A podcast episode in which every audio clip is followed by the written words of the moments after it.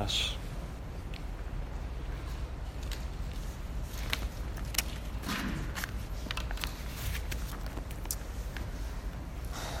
Well, sometime I will dig out some old photographs of Alex as a little boy. he was a sweet baby. you would be uh, greatly entertained to know some of the stories of his background. Let me begin by conveying the greetings of my fellow elders to you. Uh, we are engaged at, at home, we are engaged with you. We pray for you, we think about you, we discuss you. The church prays for you. There are people who came up to me this morning who knew that I was preaching here. We're praying, we're praying. Uh, please just, just know that. We care very much for you. We are, we are with you. And I eagerly wait every report that I get. And it, it does seem that there is more and more evidence that the Lord is forming you into one of His churches, which is wonderfully encouraging. And you should be encouraged, and we are encouraged, and let us wait upon the Lord to, to actually bring this formation to His own conclusion. Uh, I'd like to ask that those who are in the back part of the uh, congregation help me, cup your ear, raise your hand. If you can't hear me, I'm a little bit worried about being lost in this room, so if you can't hear me, please uh, let me know and I'll try to step it up. The subject that I'm to address tonight is the importance of love in the church.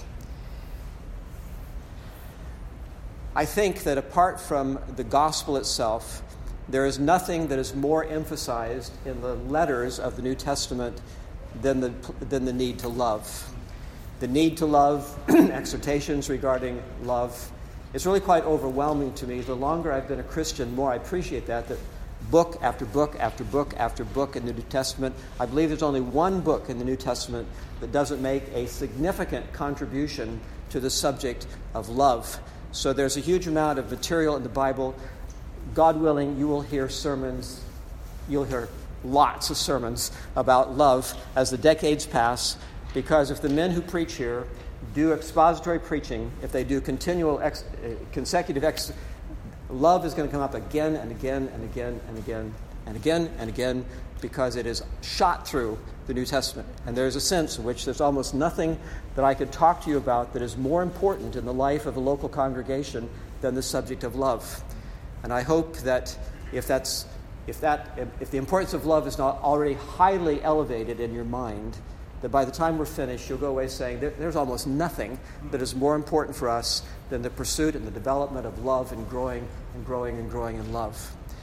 Uh, this sermon is going to be a topical sermon, and I'm going to do something that is uh, maybe not the best way to preach, but I'm going to ask us to consider a blizzard of passages. It's a topical sermon. I'd like to bring a lot of text of the Bible to bear upon what we're going to talk about tonight. And since there are going to be so many verse, verses, a lot of them I'm just going to read to you, some I'm going to quote to you, some will turn to. But because there's so many verses, uh, I would not expect anyone to remember. So I prepared some handouts if you want afterwards, just a basic outline that has these texts on them, because it's really the texts that you need to go away with. I'd like to just lay this as a presupposition to everything that we're going to talk about regarding love that in the Bible there are different types of love, different types of love, different objects of love, different measures of love. I just want to list them because when we, when we come to the texts, these various kinds of love are going to be before us, and I'm talking about all of them. So there is the, we are called and required to love our enemy. And the measure of that love is that we're to pray for them and to do good for them and to bless them. Secondly, we're called upon to love our neighbor and the measure of that love is we're to love them as we love ourselves. Third is we're called upon to love fellow disciples. And the measure of that love is we're to love each other as Christ has loved us. And we're called to love God. And the measure of that love is with all of our heart, with all of our soul, with all of our mind, with all of our strength. There is no way to fill up the volume of love to God that we're supposed to give. But these are, these are not all the same. The love for enemy does not have the same emotive content as the love for a brother. But they're all self giving, And what I'm going to talk about is that the need for the church to grow in love in each one of these dimensions enemy, neighbor, brother and sister, God. Some of the texts we'll look at will be obvious that, this, that one of these texts is referring to this dimension of love or to this dimension of love, but together, the point is that the people of God are to excel in love in all of its dimensions and in all of its measurements. There is nothing that will be more attractive to God than your love for each other and your love for Him. And there is nothing that would be more attractive to lost people, nothing that will be more attractive to lost people than them seeing you love each other and them and then seeing them become the objects of your affection. You will never amount to anything if you do not excel in love. What I'd like to do is, I'd like us first to, to just, against kind of general foundational stuff, number, number one, I'd like us to consider the centrality and the certainty of love in the individual Christian's experience. Now, we're going to be talking about individuals, you as individuals. The certainty of love and the centrality of love in Christian experience. I'd like us just to think about three, three headings. First is that God's entire law is summarized in the commandment to love. God's entire law. All the moral precepts of the Old Testament, the entire law is summarized in this commandment to love.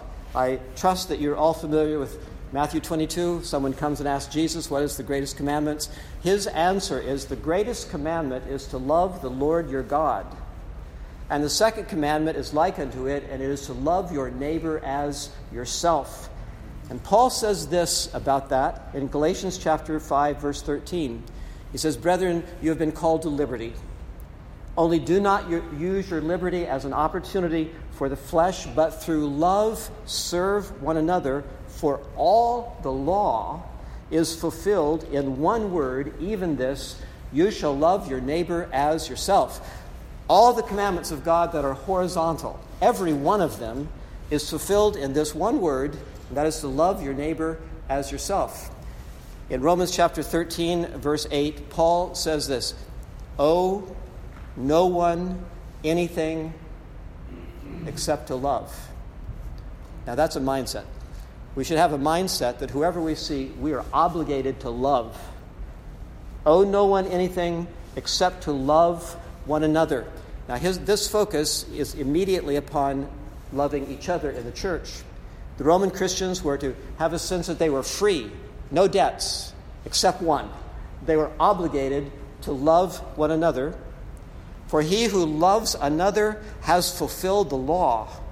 For the commandments you shall not commit adultery, you shall not murder, you shall not steal, you shall not bear false witness, you shall not covet, if there's any other commandment, are all summed up in this saying, namely, you shall love your neighbor as yourself. Love does no harm to you. Well, the, the point I trust is obvious. In terms of individual Christian experience, if you're a Christian, what does that mean about your relationship to God's law? If you're a Christian, God's law is written on your heart, and it is your delight to obey His law, and the essence of the law is to love. It's to love God, it's to love each other, it's to love lost people. If we're going to love, it means we keep the commandments toward one another. If we're going to love, it means we don't lie to each other, we don't commit adultery.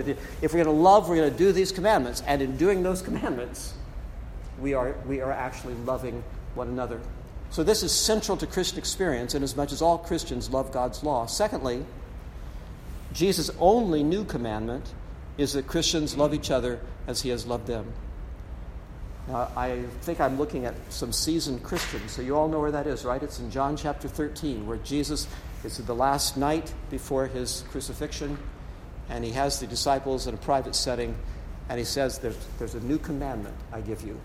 In John chapter 13, verse 34, a new commandment I give you, that you love one another as I have loved you, that you also love one another. By this, all will know that you are my disciples if you have love for one another.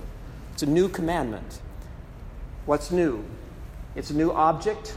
Now, disciples are the object as opposed to neighbor. It's new in the sense of the expression. It's not as we love ourselves, like that's how we love our neighbor, how we love ourselves. It's new in the sense that we have a whole larger dimension. We're supposed to love each other as the Lord Jesus has loved us. And what does he add to that? It's by this that all people are going to know that you are my disciples. The love that Jesus is talking about is so observable that it makes an impression. It's not something that is just in the heart, it's not something that just gets expressed in prayer meetings. It is so tangibly observable that people see that that guy, that woman, is a follower of Jesus Christ. That person has been so delivered from selfishness and meanness, and he's so delivered over to affection to his brothers and sisters. Everybody sees that and they know that you're one of his disciples. They will never know that you are a disciple of Jesus by your confession of doctrine. Mm. They will never know that you are a disciple of Jesus by the kind of structure you may set up in the church itself. Anybody can have sound doctrine, anybody can set up structures. It takes divine power to turn people into lovers like this, and Jesus said, This is how people are going to know. So if you care to have any significant effect on lost people, if you care to have a badge that God's people see as, yes, those are disciples, this is it. It's going to be that you're so observably affectionate toward each other that people know the third heading under this is that the new birth always produces love for God and for other people. It always does. Wherever you have the new birth, it always produces love without exception. I'm just going to read these texts. These texts are all from the book of 1 John. 1 John chapter 3 verse 10. In this the children of God and the children of the devil are manifested. Whoever does not practice righteousness is not of God, nor is he who does not love his brother. Verse 14 We know that we have passed from death into life because we love the brethren. It's not only that people outside of us will recognize, yes, that's a disciple because he loves, we'll see it too. Verse 23 And this is his commandment that we should believe on the name of his Son, Jesus Christ, and love one another as he has given us commandment. Verse 7 of chapter 4 Beloved, let us love one another, for love is of God. And everyone who loves is born of God and knows God. He who does not love does not know God, for because God is love. Now, we're talking about the most basic elements of Christian experience, right? Our hearts are so turned to God's law that we want to love people, because that's the essence of the law. We are real disciples of Jesus, so we love each other in observable ways so that everybody sees the badge and if we're born again, it's certain that we have been transformed to love God and to love other people. Now, if this is so certain and central for individual Christian experience, we should not be surprised that it becomes very central to corporate Christian experience. This, this love, this profound enablement to love God and to love people is at the center of individual Christian experience. And we should not be surprised to realize that that which is central to the individual becomes central to the corporate body. So I would like to turn our attention now away from the individual, and I'd like to turn our attention now to directives to the churches regarding love. We make this assumption, right? we make this assumption that the, visible church should be made up of self conscious disciples of Jesus Christ. There may be occasions where somebody becomes a member and they prove later to not be members, but we make the assumption that the church is to be compo- composed of living stones. The church is to be composed of people that have been born again, of people that show all the fruits of the holy of the of the of conversion. So we assume that the people of God gathered together love. But nonetheless, nonetheless, the New Testament is full of admonitions to love, of directions to love, of details about love. And why is that? You would think if, if this is just central to each one of our individual experiences, you'd think it just would be sort of a no brainer. We just coast in the church in a, in a sea of love. But it's not so. It's not so because each of us as individuals have a lot of remaining corruption. And it's, it's not so because we're rubbing shoulders with real Christians who are really sinners. And there's a lot of opportunity for conflict, there's a lot of opportunity for misunderstanding, and it must not exist in the Christian church. And the remedy to all that is that the churches take responsibility to grow in love. So I'd like us to look at some of these directions. And there's two, there's just two big categories under directions. The first is the priority of love. That is, that churches must recognize the priority Christ assigns to love in his church. You must recognize, you must come to grips with how highly Jesus esteems love in the church. It can never be a matter of indifference to the church. It's our expectation that the Lord is forming you into a church. And likely at the beginning of that, there'll be such a richness of love, it'll be wonderful. It can dissipate. It can dissipate. And the Lord would be displeased if it does.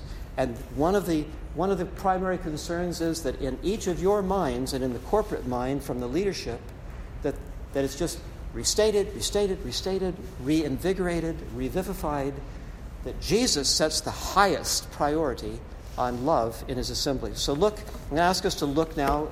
Uh, if you have your Bibles, please turn. There's three texts I want us to turn to. The first is 1 Corinthians, 1 Corinthians chapter 12 and 13 and 14. 1 Corinthians chapter, chapter 12. You appreciate the church in Corinth was full of divisions, full of carnality of different sorts.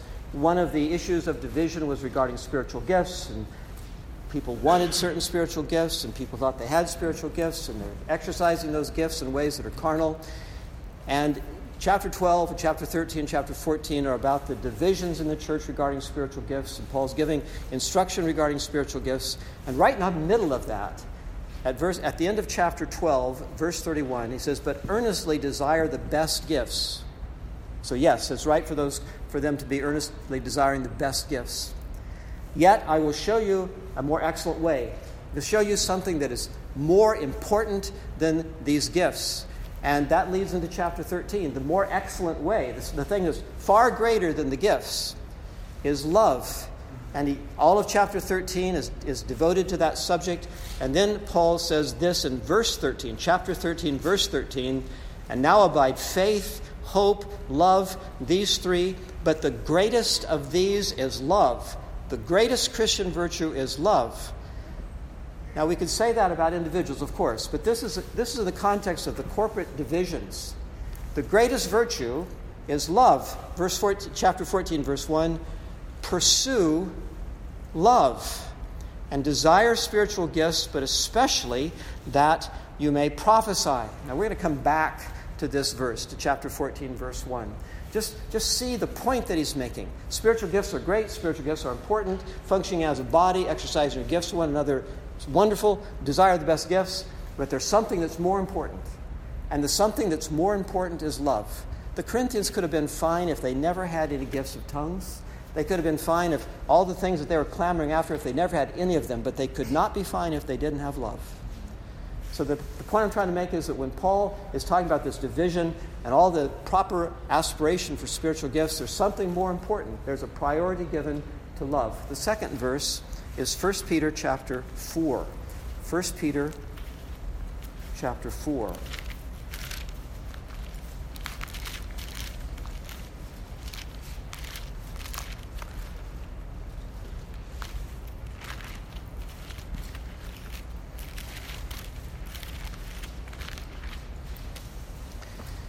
Each chapter in, the, in 1 Peter makes some significant con, uh, contribution to the subject of love, and I'm just going to pass over them.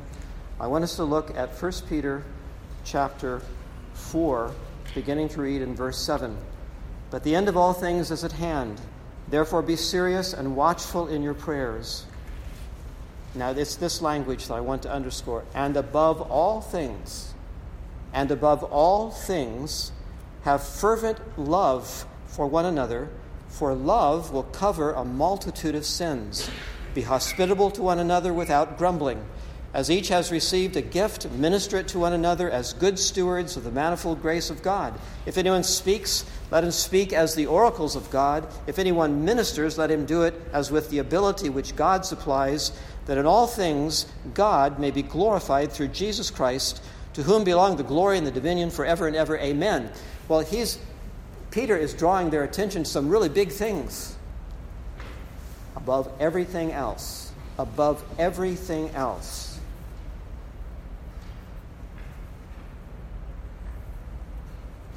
Have fervent love for one another.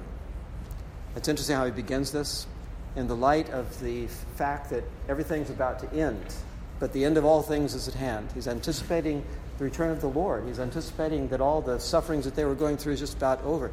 In the light of the end of all things, what's most important? Well, there are a lot of things, but the most important thing is that they be fervent in love. The next passage is in Colossians chapter 3.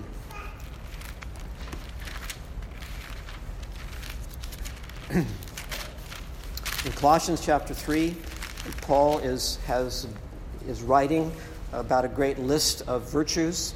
He says in chapter 3, verse 12, Therefore, as the elect of God, holy and beloved, put on tender mercies, kindness, humility, meekness, long suffering, bearing with one another, and forgiving one another. If anyone has a complaint against another, even as Christ forgave you, so also you must do. Now, those are important things, right? Notice his next words, verse 14. But above all these things, put on love, which is the bond of perfection. And let the peace of God rule in your hearts, to which you are also called in one body, and be thankful. The things that he writes in verses 12 and 13 are pretty, pretty important, pretty big time things. But it's that language, but above all of this, above all these things, put on love. Now, the, the translations are different. I don't know what translations you have. This is the New King James. This translation refers to love as the bond of perfection. In the original language, the idea is a bond which holds things together. And he's saying that you need to have love more than anything else because it's love that holds things together. It's love that holds things together. The people of God are very different. And as you exist longer and there's more and more people brought in and more people converted, I hope there'll be a whole range of ethnicities and economic backgrounds and everything that divides human beings. I hope they'll all be here. That'll be hard. You'll be different, you'll agitate each other, There'll be things you'll have to forgive. Nothing will hold you together. Your structures, your ecclesiology, your documents, nothing will hold you together except the bond of love. All the other things I just mentioned are very important for their own sakes. But you could have all those things and fall apart because it is love that is the bond that holds the people together. Now, in this passage, I'm going to read it again. Above all things, put on love, which is the bond of perfection. Let the peace of God rule in your hearts. Let the peace of God rule in your hearts. And here's a church of different types of people. It's, the, it's love that will bind them together. And it's only in that context that the peace of God is going to rule in their hearts, but to which also you are called in one body. That's what they're called to. The Colossian church is called to peace in one body. They cannot fulfill their calling if they start dividing. They're called to peace in one body and love. Love is the only thing that's going to make that happen. I'm talking about from the human perspective. They're different, they're called to unity, they're called to peace, and it will only be true in the context of this one thing that bonds the people of God together, and it's their love.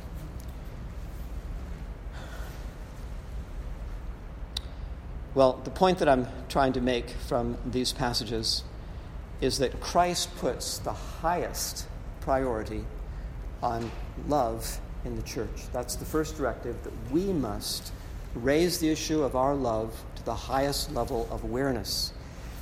The second directive is about the pursuit of love, and that is that churches must self consciously develop greater and greater love. The first was we need to elevate the whole issue in our minds. But now, beyond elevating it in our minds, we need to pursue love. We need to actually increase in love. And again, I'd like to ask you to, to turn, please, to three passages. One will be now in the book of Ephesians. Ephesians chapter 4. now, Ephesians is in many ways parallel to the book of Colossians. Paul brings up many of the same things in these two books. And what we're going to look at here is a, is a parallel with what we were reading in Colossians chapter 3. In Colossians chapter 4, I'd like to read verses 1 through 4. Colossians 4 1. I, therefore, the prisoner of the Lord, beseech you to walk worthily of the calling with which you are called. Now, in Colossians, he says they're called to peace and to unity in one body. They're called to that. He's taken the idea of calling again. Beseech you to walk worthy of the calling with which you were called with all lowliness and gentleness, with long suffering, bearing one another in love, endeavoring to keep the unity of the Spirit in the bond of peace. Like in the Colossians church, the Colossians were to be aware that they were called to unity. In this place, Paul is making the same point. You've been called to unity, you've been called to peace and therefore you need to love one another. In verse 3, he refers to that bond again. Well, it's the same bond that he was referring to in the book of Colossians. But what I want to stress here is what he says in verse 3 this translation, endeavoring to keep the Spirit, endeavoring to keep the unity of the Spirit in the bond of peace. It's not, the, it's, not the, it's, it's not an adequate translation, endeavoring to keep endeavoring to keep the unity of the Spirit and the bonds of peace. The Greek word is spoudazo. It means be in a hurry, be hasty, be eager to keep a watch on the bond of peace.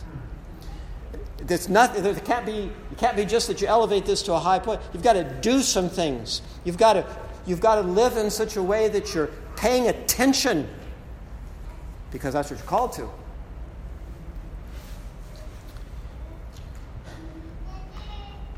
It's interesting to trace through how Paul uh, connects the subject of love to the church in the development of, of the book of Ephesians. In Ephesians chapter 1, he says, Before the foundations of the world, God predestined us in love to be adopted as his children. In chapter 2, when he refers to our conversions in time, he says in chapter 2 that it was because of the great love by which he loved us that he united us to his Son in time. In chapter 3, at the end of chapter 3, this prayer, he's praying that they would grow in this immense, in this immense dimensions of the love of Christ. Now, in the passage that we just read, he's calling them to love each other because this is necessary to your calling. Now, he's going to say some more about love. Look in, a little bit further in chapter 4. This passage is too complicated for tonight, this passage. But what Paul goes on to say is that the resurrected Christ has given gifts to the church. And those gifts are apostles and teachers, uh, apostles and, and prophets and evangelists and pastors and teachers. And he's given those pastors and teachers so they would minister to the people of God. So what? So that they would minister to one another. And what are they supposed to do? They're supposed to speak the truth to each other in love. And the effect of that, the effect of the ministers properly ministering, the effect of the saints ministering to one another, according to verse 16, is the whole church grows up in love? Well, it's a complicated passage, so you look at it some other time. But get the point of this. Get the point of this. In love, the risen Christ has given ministers to the church. They have a responsibility to minister to the saints of God so the saints of God will love each other properly and speak the truth to each other in love. It would be really mistaken if we thought that meant you, each one of you should preach to each other and just have nice affections. It's that we're supposed to minister to, we're supposed to communicate to each other in love. And the effect is that by the virtue of Christ, the church then will grow in love. I'm actually saying it incorrectly. It's that the church will grow, and it will be in the context of love. the, the emphasis of verse 16 is not that the church grows in love. It's a church that grows in all the ways it's supposed to grow. And that will be in the context of love. It'll never grow. The church will never, all the dimensions of maturity that this passage re- refers to that I haven't read, all the dimensions of the church's maturity will never be attained unless it is in the context of love. Ponder that. There's almost nothing that we can talk about for you that is more important than love. So, all right, that's, that's the first text. The second text is from Hebrews chapter 10, verse 23 and 24. I want to introduce a new concept to you about your attitude in church attendance. Why do, you, why do you bother to attend church? Well, this passage is going to put something in your mind that some of you may not have thought of. In verse 24 of Hebrews chapter 10, um, the writer says, And let us, con- verse 23, let us hold fast the confession of our hope without wavering, for he who promises faithful.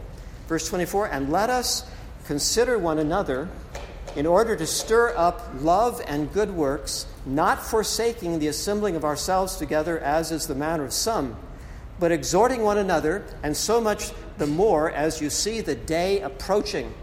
This is, he's, giving, he's been giving these really positive encouragements uh, to pray and to seek God and to persevere. And now he's talking about, and don't, don't forsake your meetings. And what he's supposed to do in the meetings? Well, in this passage, he doesn't, he doesn't say, don't, don't skip the meetings because we worship God there, or don't skip the meetings because we will have the sacraments there, or don't skip the don't skip the meetings because when you get together, you're supposed to think about each other. You're supposed to ponder each other. You're supposed to consider each other in order to provoke each other to love and to good works. This is something that's supposed to be done. It's not, it's not enough to simply have this high in our minds. This is some. now, you appreciate how all this could be taken wrong, right? I mean, I'm not encouraging you to start looking at each other and analyzing each other in some carnal way, but, but that is the language of this passage is we're supposed to come together and think about each other. We're supposed to ponder each other. And the English translation, provoke, is actually a pretty good translation. But it's the idea that it, with some degree of vigor, we're supposed to stimulate each other. Whether it's in saying words or whether it's in whatever it is, there's to be the self conscious sense. When I go to the meetings this week, I'm to go there not just for my sake and not just for my soul's sake and not just for God's glory. I'm to go there to participate in this, in this life that we have where we're doing things to encourage what? The most basic things love and good works. The faith that saves is a faith that works through love. Most basic things. And that's what the writer is saying. It's all under the category of the need to pursue love. I'd like just to look at one more passage. And that's back to our passage in 1 Corinthians chapter 14. 1 Corinthians chapter 14.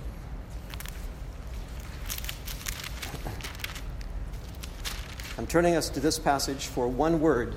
In verse 14, in chapter 14, verse 1. You remember the context that we talked about a moment ago. He says, Pursue love and desire spiritual gifts, especially that you may prophesy. It's great to desire spiritual gifts. Here's, here's apostolic warrant for aspiring to have spiritual gifts. But Paul has already said that it is the Spirit that assigns spiritual gifts. It's fine to aspire them, but you're going to only get what the Spirit of God has designated for you. But not, it's not that way in love. Everyone's supposed to love. So it's fine to aspire to the spiritual gifts, but everyone is supposed to love. Now, this word pursue. Is, is that what I, I want you to think about this word? It's the, the, it's the Greek word dioko. It means to prosecute something.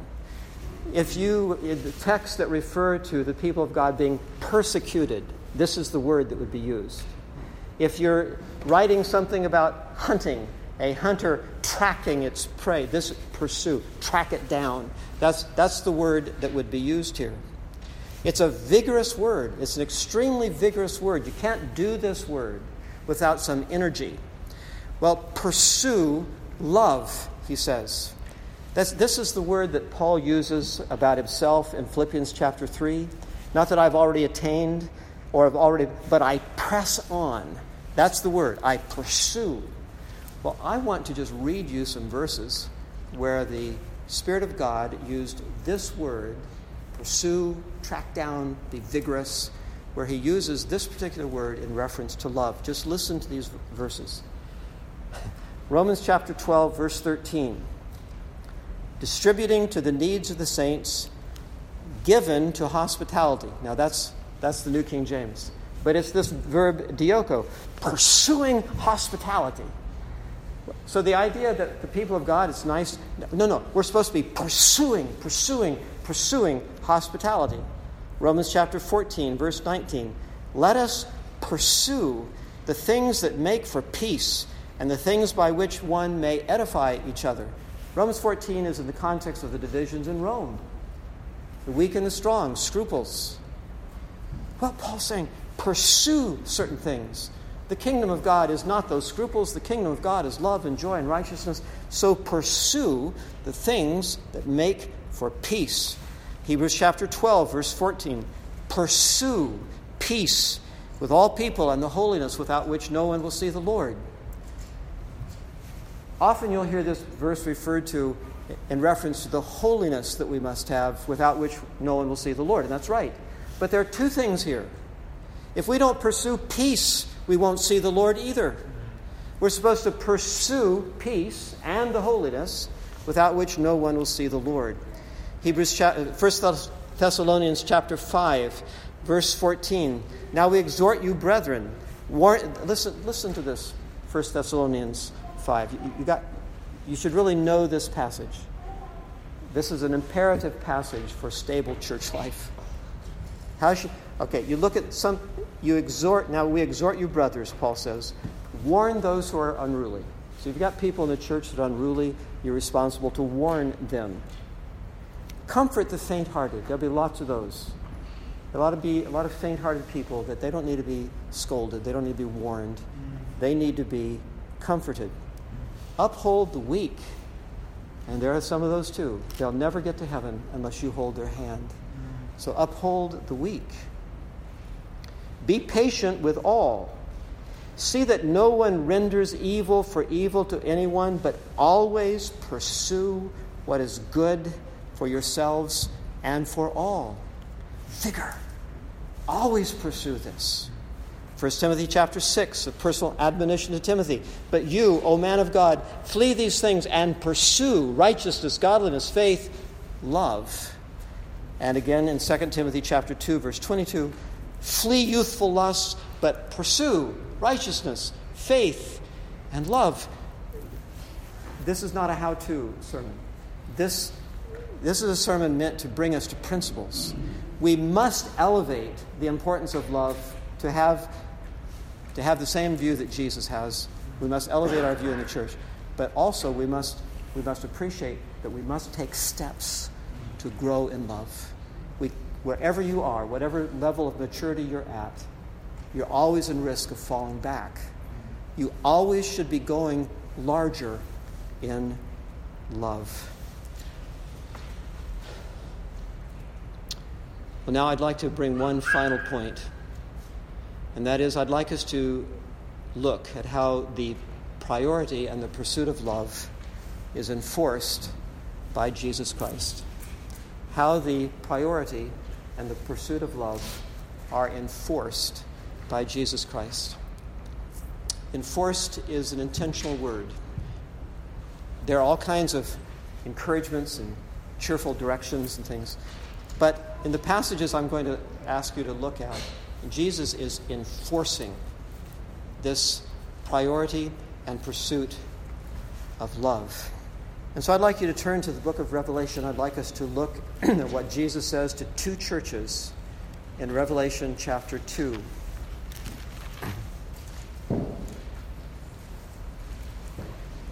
These, of course, are, there's a lot of word pictures here.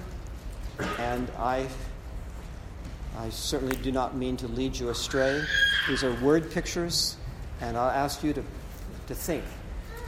tonight, tomorrow, the next few days, come back to this and, and, and think whether the interpretation of these passages that I'm going to give you, whether this is right or not. At the end of chapter 1, John sees in this vision, he sees seven candlesticks, and then he sees Christ walking among the candlesticks. And he says there that these seven candlesticks are the seven churches in Asia, and the, the picture, of course, is that Christ is with his seven churches. And then you have in chapter 2, you have a little message that Christ sends to each one of these seven churches. Now, the first church that's addressed is the church in Ephesus in chapter 2, verses 1 through 7. They are wonderfully commended. In verse 2 of chapter 2, I know your works, says Christ. I know your labor, your patience. You cannot bear those who are evil. And you have tested those who say they are apostles and are not, and you have found them to be liars, and you have persevered and have patience and have labored for my name's sake and not become weary. These are, these are among the highest kinds of commendations that the Son of God could give to the church. They've done so many things that are right, so many things that are wonderful. But he has, Jesus has this criticism of them. It's about love. They failed in love. But I have this against you, he says in verse 4, that you have left your first love. I don't think that means they've apostatized. I don't think that they, they have a love for Christ and they've given it up and now they don't love Christ. I think it's about initial love. They have lost their initial love.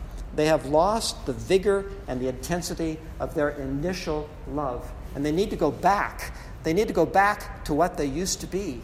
They need to repent and they need to go back to the first works. But the great problem in this church is that they have failed in love the first love, the initial love, the ardor for loving God and loving each other and loving lost people, it's not there anymore.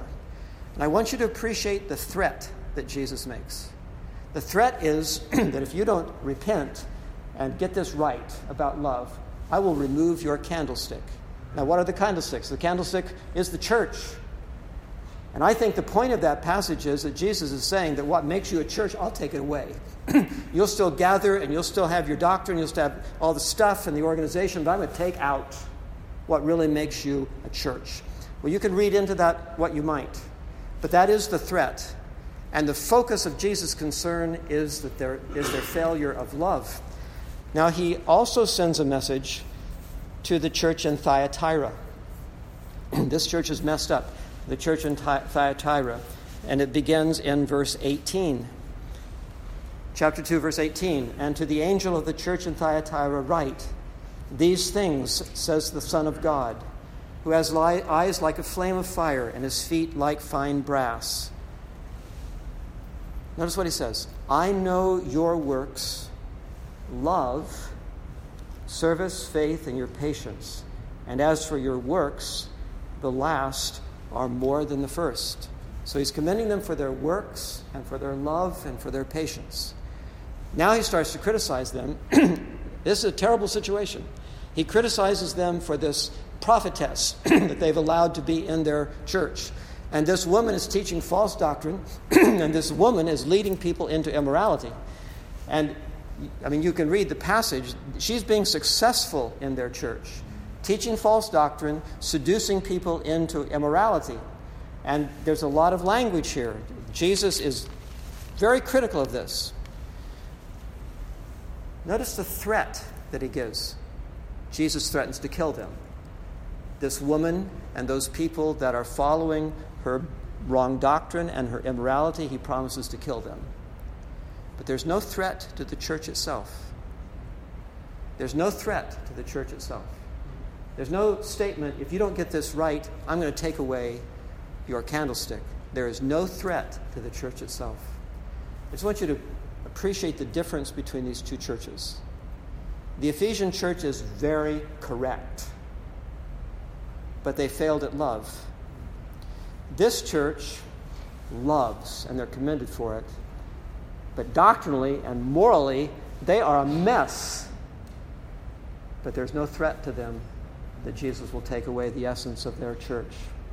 What should we appreciate about that? I think An obvious conclusion is that Jesus is more concerned with love than he is with correctness. Now, we can't read the New Testament fairly without appreciating that Paul wants correctness. Jesus wants correctness.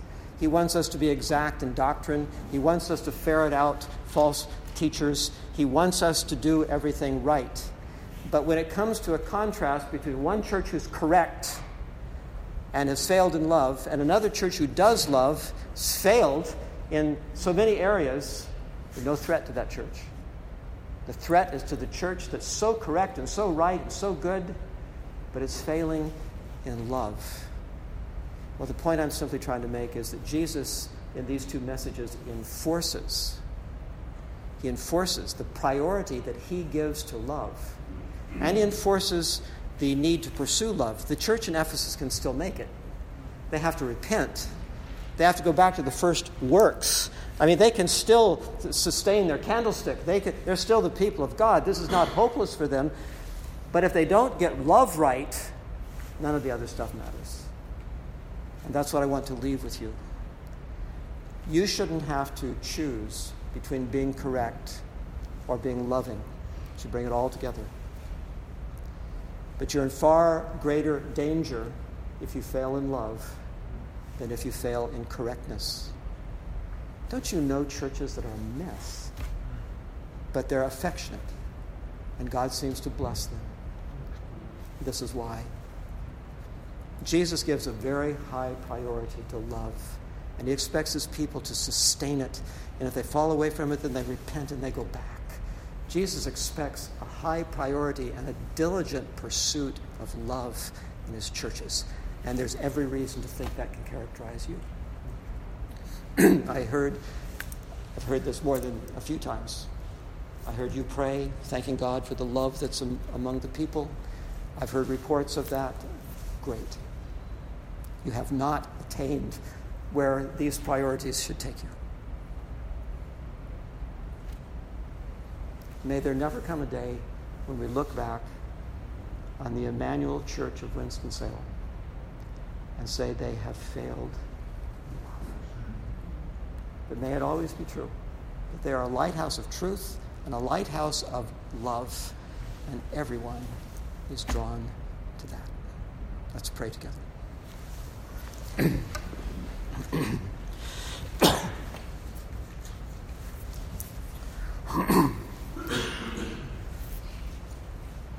Our Father, we thank you that you have loved us and that you have forgiven our sins. And you know the shame that many of us feel in reference to our sins and how unlovely and unlovable many of us feel and have felt. But you have loved us. You have drawn us into the circle of your affections and the circle of your grace, into the context of your love. And we just bow our faces and thank you. And because you desire that we would grow in love and show love, we pray together. We pray for each of us as individuals that you'd help us to be more given to love, that you'd help us to raise the elevation of love in our minds, help us to pursue love. But we pray for this young group whom you are forming into a church.